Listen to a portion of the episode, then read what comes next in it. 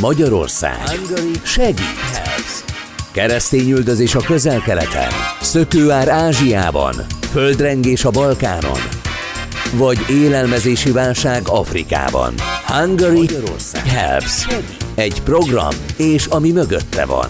Hungary Helps. Minden szombaton 15 órakor várja Önöket a műsorvezető Zsupos Ágnes. Itt a Spirit fm -en.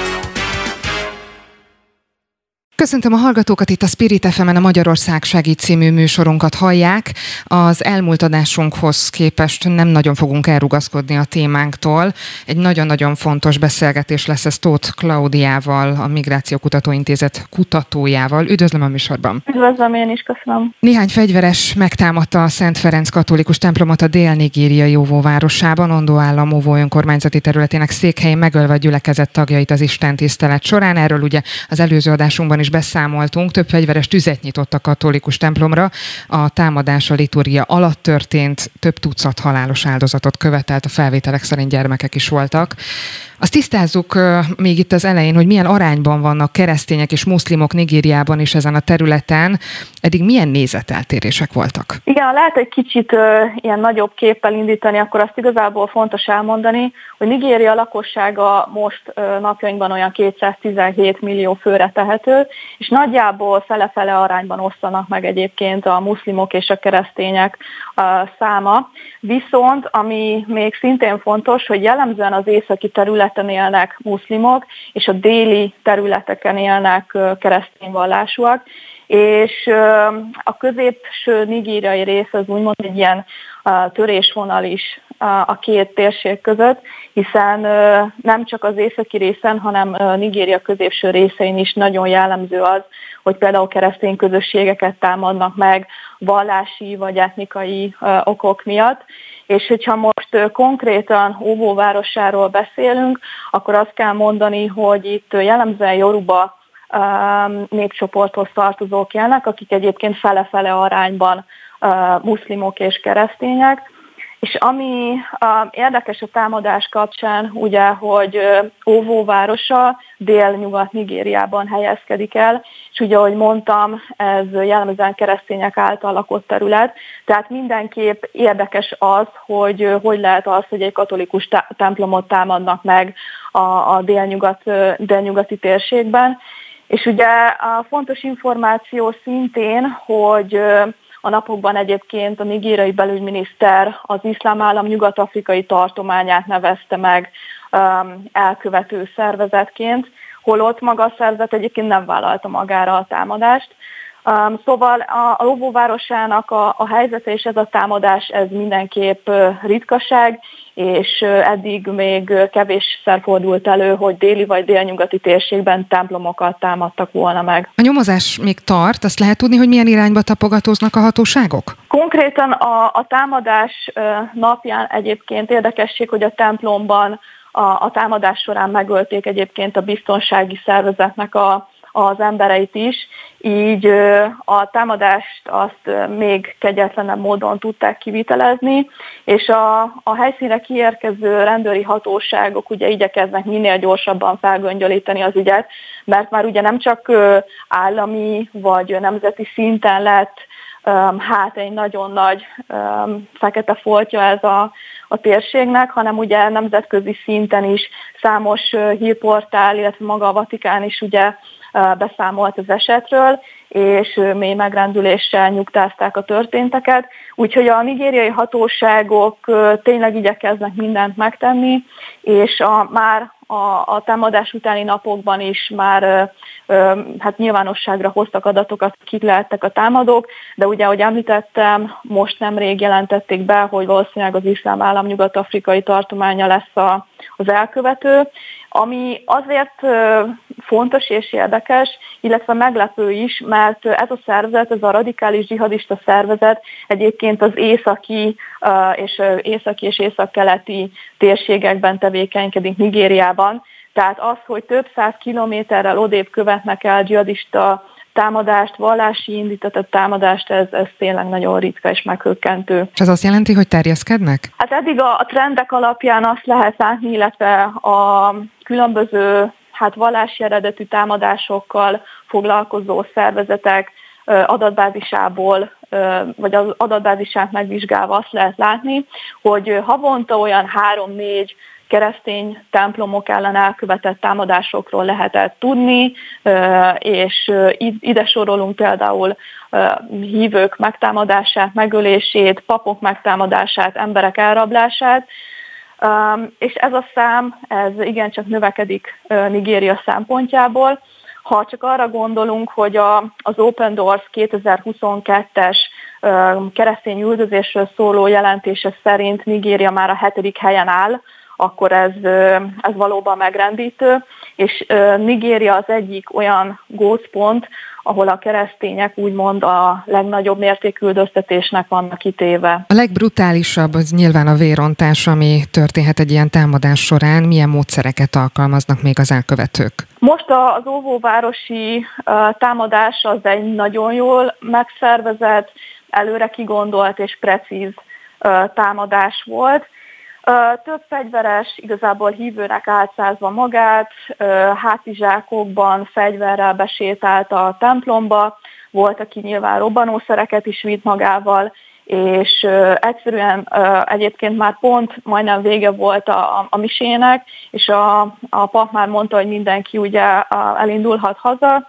és ekkor volt az, hogy tüzet nyitottak, bent is zajlott a, a, a tűz, és viszont hát ugye robbanószereket is dobáltak be, illetve aki próbált volna kimenekülni, kint is szintén sajnos fegyveresek várták őket, tehát aki kiugrott például az ablakon vagy az ajtókon, próbált volna menekülni, ők is igazából a támadók áldozatává váltak.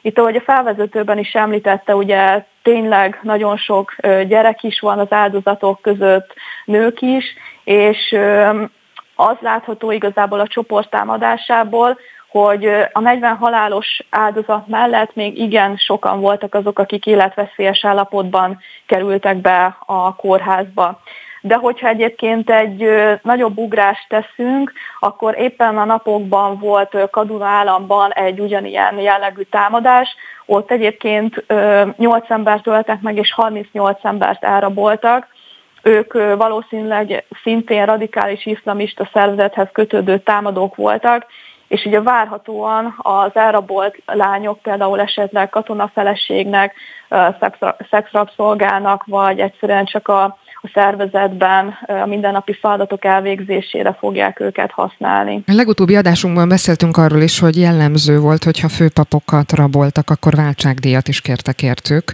Ezzel tulajdonképpen egy kicsit időt nyertek, mint egy azonnali támadásnál, ahol nem kímélnek senkit. Ez már nem jellemző? A váltságdíjkérés nagyon fontos, hát eszközel bevételi forrás egyébként a radikális dzsihadista szervezeteknek, itt próbálnak ugye a fegyverkereskedelemből pénzt gyűjteni, a drogterjesztésből, banditizmusból, zsebtolvajlásból, szóval igazából mindenhonnan próbálnak anyagi, anyagiakat gyűjteni, és a, a váltságdíjszerzés az is egy kiemelt bevételi forrásuk.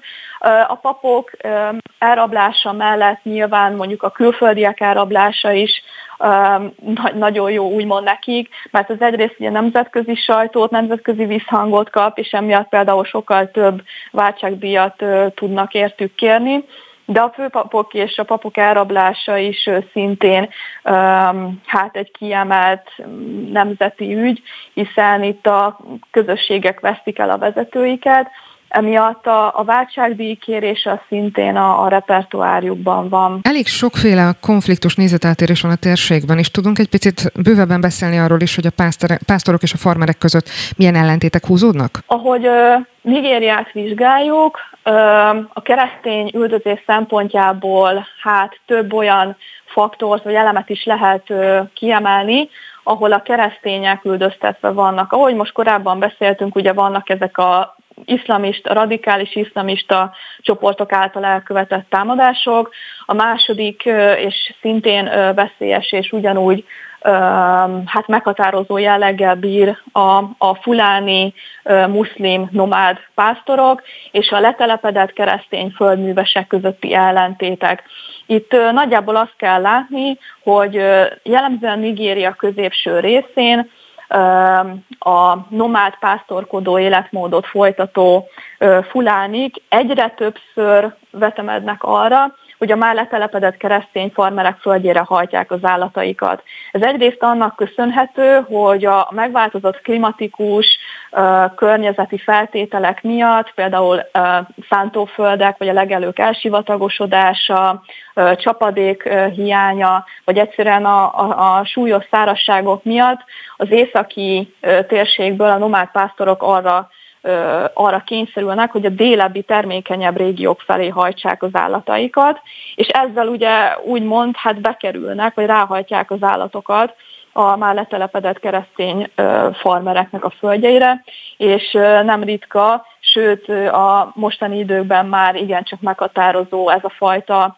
ellentét a keresztények és a muszlimok között.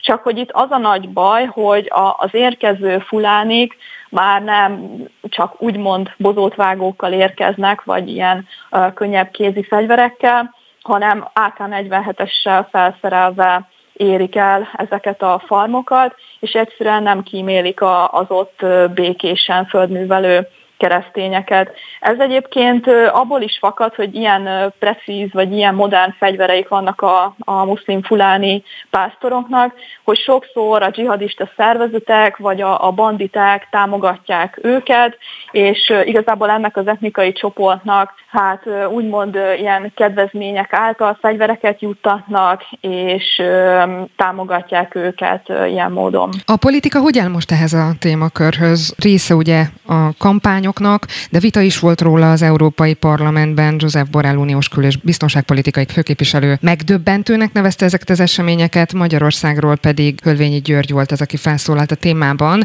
Hogy állnak most hozzá? Még egy kicsit lehet a, a nemzetállami szintről beszélni. Nagyon fontos, hogy jövőre lesznek egyébként választások Nigériába, és ugye most jelenleg Muhammadu Buhari, aki most muszlim elnök Nigériában, ő is éles kritikát fogalmazott meg ugye a katolikus templom, templom ellen elkövetett támadások vonatkozásában, illetve a, a keresztény közösségek elleni támadások kapcsán is kifejezte hát sajnálatát.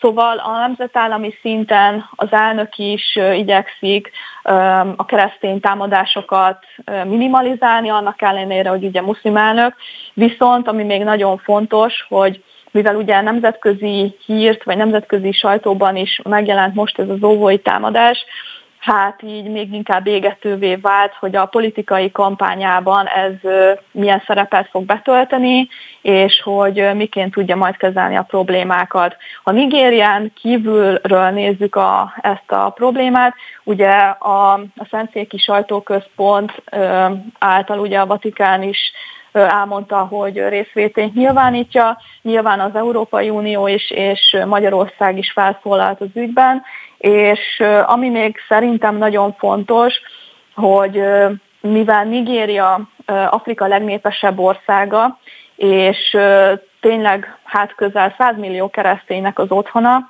Nagyon fontos lesz az, hogy, a, hogy az ország sorsa hogyan alakul. Az ilyen és ehhez hasonló támadások milyen hatással lehetnek a migrációra? Nigériában nagyon-nagyon sok kihívás összpontosul és keveredik. Egyrészt, ha még csak a klímaváltozásról beszélünk, akkor nagyon fontos elmondani, hogy Nigéria nagyon sok részén olyan térségek alakulnak ki, ahol például lehetetlenné válik a földművelés, pont az elsivatagosodás, kevés csapadék, vagy esetleg a környezeti feltételek megváltozása miatt. Másrészt az északi térség, ahol mondtam, hogy jellemzően muszlimok laknak, ott egy nagyon nagyon szegény régióról kell beszélnünk, pont azért, mert a gazdasági lehetőségek, az agrárium, hát minimális kapacitása és lehetőségei miatt igencsak korlátozottak, addig a délebbi keresztények által lakott és olajkitermelőkkel hát tarkított térség azért a sokkal gazdagabb, tehát egy ilyen gazdasági jelentét is van az országon belül.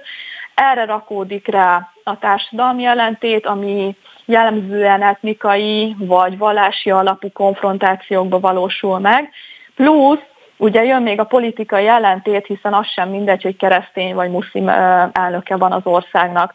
Szóval ez a gazdasági, társadalmi, politikai, környezeti faktor, ez mind-mind-mind összekapcsolódik, és egy olyan hát egy olyan elegyet alkot, ami közvetlenül hat a migrációra. Nyilván, hogyha valaki az északi térségben úgy nő fel, hogy mondjuk iskolába se tud járni, és azt látja, hogy mondjuk egy dzsihadista szervezet mondjuk naponta ad, ad háromszor étkezési lehetőséget, vagy esetleg feleséget biztosít számára. Ez mind-mind olyan vonzó faktor, ami például arra csábíthatja őket, hogy a dzsihadista szervezetekhez csatlakozzanak. Akik viszont ö, ö, úgy döntenek, hogy nem szeretnének, de mégis teljesen kilátástalan a sorsuk, mert mondjuk ö, mezőgazdasági tevékenységet sem tudnak végezni, akkor ö, hát választhatja az elvándorlást. Viszont Afrika kapcsán nagyon fontos azt megjegyezni, hogy jellemzően az országon belül majd a szomszédos országokba, és csak a legvégső esetben vándorolnak el a kontinensen kívülre. Egyrészt azért, mert ugye nem is tehetik meg például nagyon sokan, hogy az embercsempészeknek súlyos összegeket fizessenek azért, hogy mondjuk a Szaharán átcsempész őket, majd ugye a földközi tengeren például Európába jussanak, de emellett azt is fontos elmondani, hogy az afrikai kontinensen való belső mozgás az nagyon-nagyon élénk, és a, a lakóhelyüket kényszerből elhagyók száma Afrika vonatkozásában a, a legkiemeltebb, és leginkább intenzívebben fokozódik a, a földrész vonatkozásában az elvándorlás mértéke. És máshol is ilyen a mozgás? Azt lehet látni igazából, hogy most a Covid járvány miatt, illetve az ukrajnai háború most valószínűleg fel fogja gyorsítani ezeket a folyamatokat. A, a gabonaválság, mint megjelenő biztonsági kihívás, nagyon sok afrikai országot például um, hát egy olyan jövőkép elé állít, ami nem feltétlen kecsegtető a felnövekvő generációknak. Gondoljunk csak például Egyiptom példájára, ahol, például a, a búzaimport az több mint 50 százalékos, és az Afrikai Unió egyébként azt is kijelentette, hogy az, az afrikai országuk búzáját, 40 búzájuk 40%-át Ukrajnából és Oroszországból importálták, tehát hogyha például ezek a, a élelmezés biztonságot garantáló hajók például nem érik el az afrikai partokat, akkor tényleg több százezer vagy akár millió ember is dönthet úgy, hogy inkább elhagyja Afrikát, és máshol keresi a boldogulását. De egyébként, hogyha még a, a COVID járványra gondolunk, nagyon fontos azt is elmondani, hogy az európai határnál ugye 2020-2021-ben azt láttuk, hogy visszaesnek a, az érkezés számok, az illegális hatásértési számok, viszont 2022-re újra nagyon megélénkült, és azt látni, hogy egyre több szubszaharai próbál elérni Európába, ami egyébként egy új trend, hiszen eddig jellemzően az észak-afrikai, szír és afgán emberek próbáltak bejutni az Európai Unió külső határainál, viszont most már egyre több szubszaharai próbálkozik a, a, a, a, az EU külső határainál bejutással. Azt már lehet látni, hogy nagyon sokan, nagyon sok térségből segítenek így többek között Magyarországról is. Nigériának mi is adtunk támogatást, nem sokára később beszélünk erről is. Engem az érdekelne itt elsősorban, hogy ez a segítség, amit a különböző térségek felajánlanak, vagy az Európai Parlamentben folyó viták, meg tudják-e fordítani a tendenciát homofóbiát és a keresztény üldözéssel kapcsolatos merényletek csökkenhetnek-e a jövőben? Én azt úgy látom, hogy a pénzadományok, illetve a segélyek azok az afrikai országok vonatkozásában teljesen máshogy csapódnak le, mint mondjuk itt Európában. Nagyon sok afrikai országban például egyrészt megrekednek mondjuk felső kormányzati szinten a pénzek, és mondjuk tényleg a falvakban lakó és igazán rászoruló milliók kevésbé részesülnek az efféle pénzügyi támogatásban, és ez egy hát nagyon nagy strukturális probléma igazából, mert pont azokhoz nem ér el az anyagi támogatás, akik ezt igényelnék. Másrészt pedig azt is nagyon fontos elmondani, hogy a, a célzott lokális projekteket megvalósító és azokat támogató pénzügyi felajánlások sokkal-sokkal hasznosabbak, tényleg a, a helyi embereknek a problémáira válaszolnak, és sokszor egy ilyen úgymond célzott és hát lokális projekt indítása sokkal inkább hatékonyabb és hasznosabb egy-egy térség vagy régió számára, mint mondjuk az, hogy például az Európai Unió fejlesztési, afrikai fejlesztési alapjából mondjuk az államok lehívnak bizonyos pénzösszegeket. Szóval úgy gondolom, hogy például a, a Hungary House vonatkozásában is az egy nagyon fontos hát, célkitűzés, hogy helyi helyi problémákra helyi választ, és helyben kezelni a problémát. Ez azért nagyon fontos, és a lokális projekteknek az erősítése azért nagyon um, hát vitális, mert tényleg ezek a projektek azok, amelyek például ott tarthatják az embereket, és arra sarkalhatják őket, hogy a migráció helyett a helyi boldogulást válasszák. A magyar kormány 10 millió forint összegű gyors segít küldött a térségbe a Hungary Helps Magyarország segítprogram útján. Ez mire volt elég, mire tudták elkölteni? A Hungary Helps nagyon sok um, térségben van jelen uh, Afrikában. Itt igazából tényleg Ugandától kezdve Nigériáig uh, nagyon sok projekt fut és zajlik kontinenszerte, és ezek a, ezek a projektek mind olyan mind olyan tényleg fenntartható és helyi közösségeket bevonó kezdeményezések, amelyek a, az ő igényeikre vannak szabva, és tényleg nem az van, hogy itt kívülről jön egy külső donor, és akkor megmondja, hogy mi legyen, hanem ez sokkal inkább jobb, mert az afrikai közösségek ezáltal azt érzik, hogy ez a projekt az övüké is, nekik is kell ezekben dolgozniuk, és ez értük van, és igazából így hát még többen úgy érzik, hogy be vannak vonva egy-egy lokális projektbe, és ami még szerintem nagyon fontos, hogy ezek a projektek, hogyha futnak, és mondjuk a, a magyarországi képviselő is jelen van, az tényleg nagyon jó, de ami az egyik legnagyobb kihívás, hogyha mondjuk a magyar fél mondjuk visszajön Magyarországra, akkor fontos megtalálni azokat a helyi partnereket, akik például viszik tovább a projekt megvalósítását.